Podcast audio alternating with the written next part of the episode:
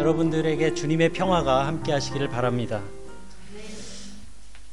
오늘 저는 그 기도에 대한 그 말씀을 전하려고 합니다. 우리가 그 예수님에 대한 이런 생각을 어, 하면서 예수님의 모습을 좀 상상할 때가 좀 있습니다. 예수님의 그 어떤 하나님의 아들, 그리고 하나님의 그 신적인 모습과 그리고 인간적인 모습, 뭐 이걸 좀 어렵게 신학적으로 이야기라면 어, 예수 그리스도의 신성과 인성에 대한 논쟁은 2000년 교회 역사 가운데 늘 어, 존재했었던 그런 그 토론의 주제였습니다. 저는 가끔 그런 그 예수님을 이렇게 눈을 감고 상상해 볼 때가 있습니다. 어떤 모습이셨을까? 여러분들 모두가 가지고 있는 예수님에 대한 어떤 이미지는 어, 조금씩 다를 거라고 생각합니다. 여러분들의 체험과 그리고 고백에 따라 여러분들이 이렇게 가슴에 담고 있는 그 예수님의 이미지가 조금씩 다를 텐데요.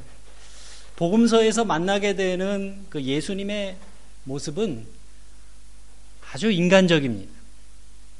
저는 성경 말씀을 읽으면서 그 예수님의 인간적인 모습 들이 이렇게 나타나는 구절을 볼 때마다 정말 적지 않은 그런 마음의 위로와 또 감동을 느끼게 됩니다.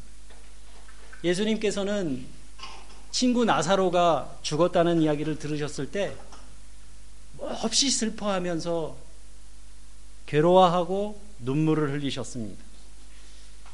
친구의 죽음 앞에서 마음 아파하면서 눈물을 흘리시는 예수님. 여러분 한번 그 모습을 한번 상상해 보시기 바랍니다. 또 사마리아 성을 지나가실 때는 그 먼 행로에 피곤하셔서 우물가에 앉아서 한 여인에게 물 한 잔을 달라고 이렇게 청하기도 하셨습니다. 주님도 피곤하셨어요. 저는 이런 주님의 모습이 얼마나 좋은지 모릅니다. 저도 가끔 이 피로, 피곤함을 좀 느낄 때마다 주님도 피곤하셨지. 이런 생각을 하면 어, 저에게 위로가 됩니다. 그리고 또 만민의 기도하는 집이어야 할 성전에서 장사치들이 장사하는 것을 보고 보셨을 때 예수님께서는 막 화를 내셨어요. 예수님은 옳지 않은 일을 보셨을 때 화도 내시는 그런 분이셨습니다. 오늘 우리가 그 읽은 이 본문 말씀에서도 예수님의 어떤 인간적인 면모를 발견할 수 있습니다. 배단이, 배단이라는 곳을 떠나서 예루살렘으로 향하시던 예수님께서는 시장하셔서, 그러니까 배가 고프셨던 거예요. 길가에 있던 한 무화과 나무에 다가가셨습니다.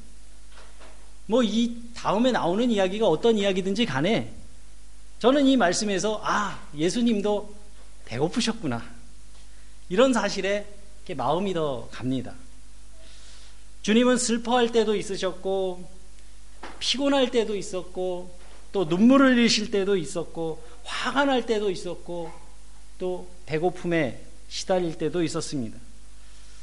그렇기 때문에 이 예수님은 저 멀리 우리의 손이 닿지 않는 그러한 저 먼 초월의 세계에서 높은 자리에서 이 아래만 내려다 보시는 그런 분위기라기보다는 우리 일상의 삶 속에 들어오셔서 우리를 도우시는 분이라는 말씀입니다.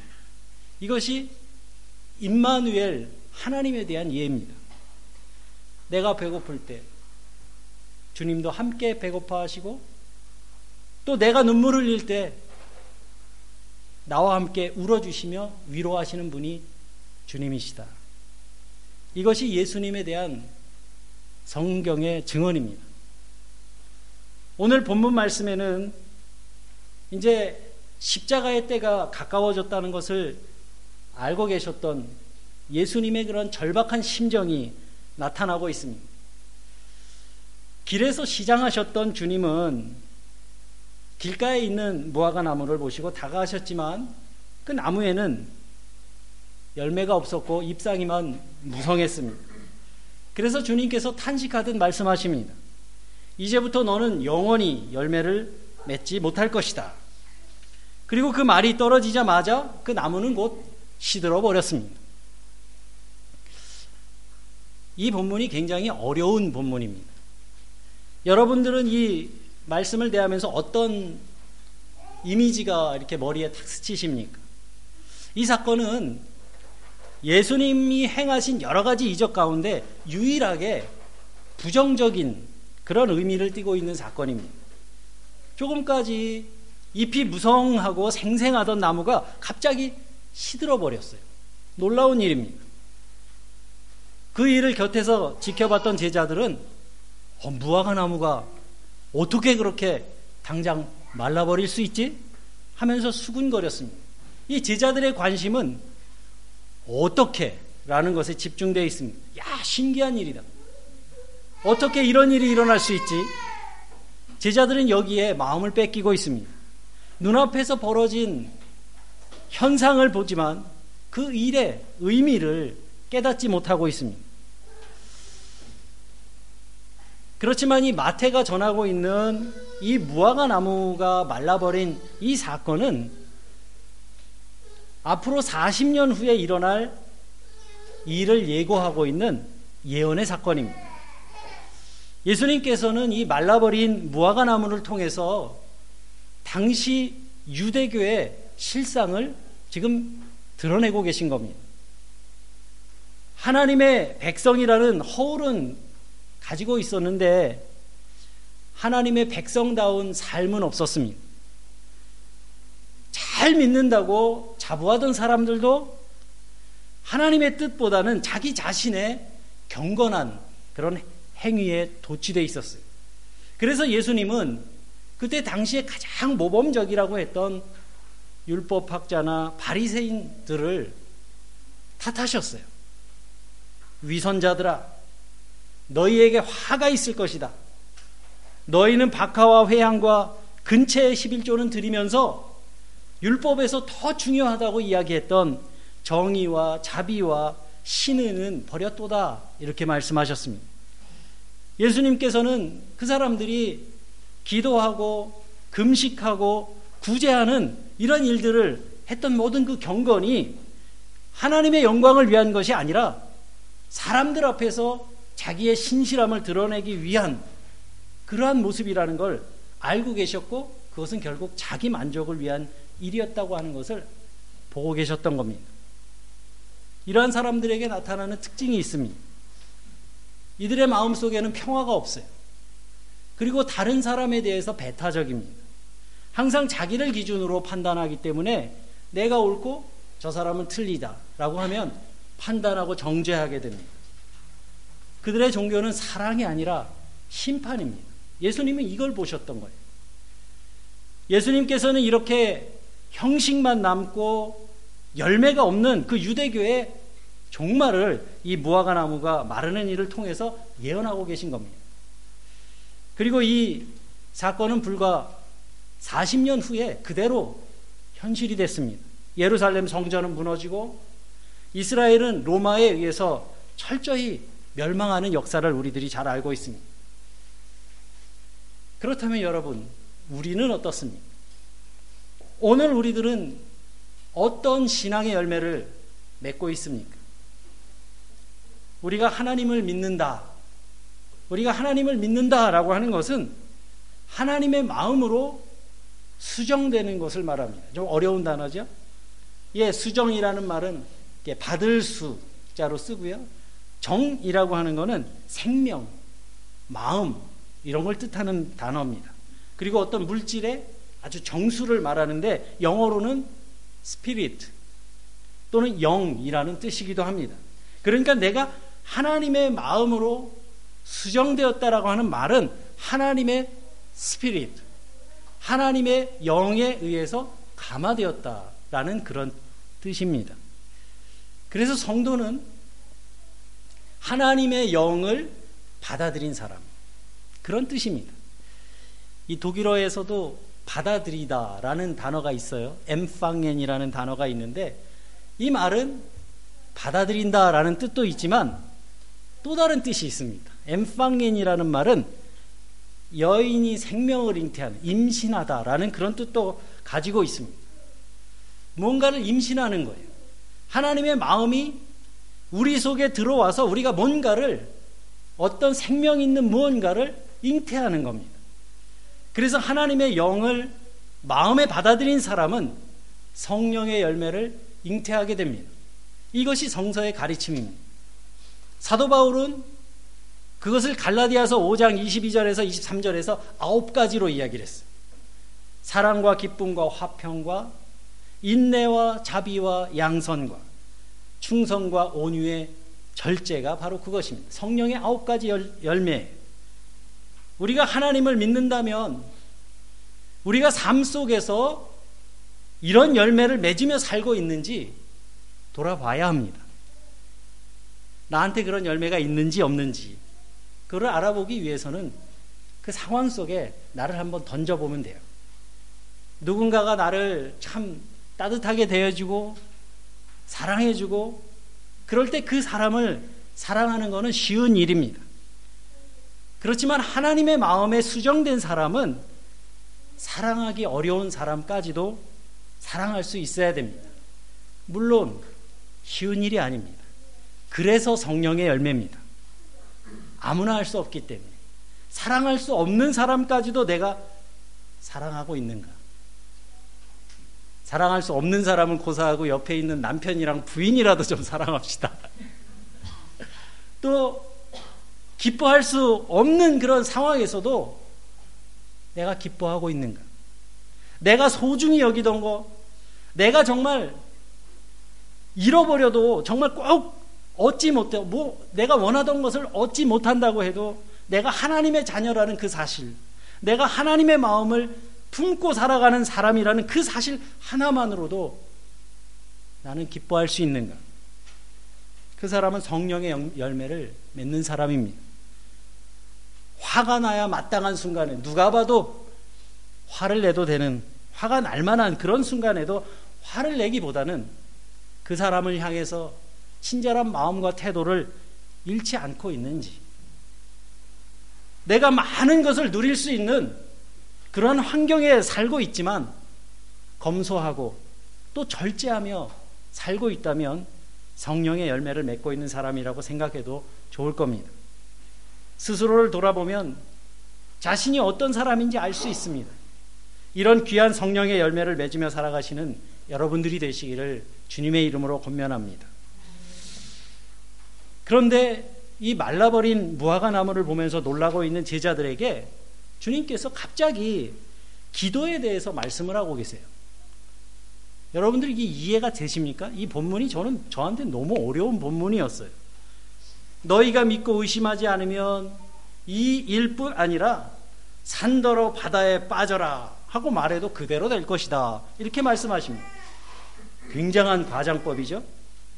이것은 당시에 유대 사회에서 뭔가 굉장히 큰 일이 벌어졌을 때 흔히 사용하던 그러한 관용적인 표현입니다. 일종의 뭐 속담 같은 그런 표현이라 생각하면 됩니다. 그러니까 이 말의 속뜻은 믿고 의심하지 않으면 굉장한 일이 일어난다는 뜻으로 우리가 이해하면 되겠습니다. 그런데 여기서 생각해 볼 문제는 무화과 나무가 말라버린 일에서 갑자기 기도에 대한 가르침으로 전환하신 이유가 뭘까 하는 겁니다. 저는 이 본문을 읽으면서 정말 많이 고민했어요. 제가 말씀을 그냥 있는 그대로 받아들이고 아멘 하면 될 거를 가지고 이렇게 고민하는 이유가 있습니다. 저는 이 구절 때문에 생기는 부작용을 너무 많이 봤어요, 지금까지. 예수님이 이 말씀을 좀 성경에 좀 남겨두시려면 좀 우리가 좀 쉽게 이해할 수 있도록 좀 설명을 좀 자세하게 해주시던지 아니면 이 말씀은 좀 빼셨으면 좋겠다는 생각이 들 정도예요. 그만큼 이 말씀은 어렵고 고민이 되는 말씀입니다. 그런데 이 말씀을 이해하기 위한 열쇠가 있습니다. 열매라는 단어입니다. 예수께서는 앞으로 당신이 십자가에 달리신 후에 고난의 세월을 살아가야 할 제자들을 염려하시면서 그들이 열매를 맺지 못하며 살아가는 사람들이 되지 않기를 바라고 계십니다. 무화과 나무가 말라버린 것도 열매가 없었기 때문에 그렇게 된 것이에요. 그래서 이후에 제자들에게 열매 맺는 삶을 살아가기 위해서 해야 할 일이 무엇인지를 가르쳐 주고 계신 겁니다. 그래서 주님은 믿음의 열매를 맺기 위해서는 기도하지 않으면 안 된다. 그 말씀을 하고 계신 겁니다. 내가 진실로 너희에게 말한다. 이런 표현이나 너희가 믿고 의심하지 않으면 이라는 이런 표현은 지금 제자들에게 주시는 이 가르침이 얼마나 중요한 말씀이라고 하는 강조하는 겁니다. 여러분, 기도는 신앙의 열매를 임신하는 것과 같은 일입니다. 내가 정말로 살아계신 하나님을 믿는 사람이라면 그리고 정말로 하나님이 원하시는 바를 나의 소망으로 삼고 살기를 원한다면 내가 그 일을 두고 하나님 앞에 기도하는 것 이거는 성령의 열매를 임신하는 것과 같다는 말씀입니다.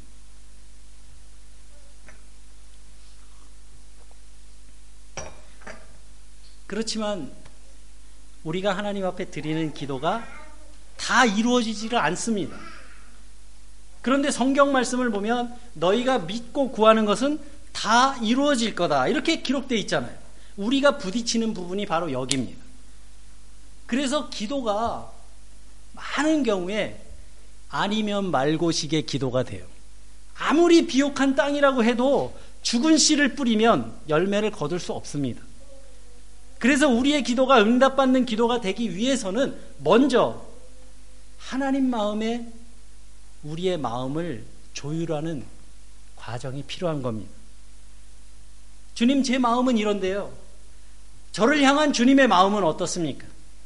이걸 여쭤봐야 돼요. 저는 인생의 계획을 이렇게 세워놓고 있습니다만, 나를 향한 하나님의 계획과 그것이 일치하는지 제가 깨닫게 해주세요. 이렇게 자꾸만 기도하며 여쭤봐야 됩니다.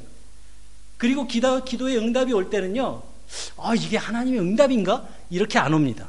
확실하게 옵니다. 하나님이 지금 말씀하고 계시는구나. 이건 제가 체험한 거기 때문에 얘기할 수 있어요. 하나님이 응답 주실 땐 정확하게 해줍니다. 예수님께서는 아버지가 내 안에, 내가 아버지 안에 있다고 말씀하셨어요. 이것이 기도의 기본입니다.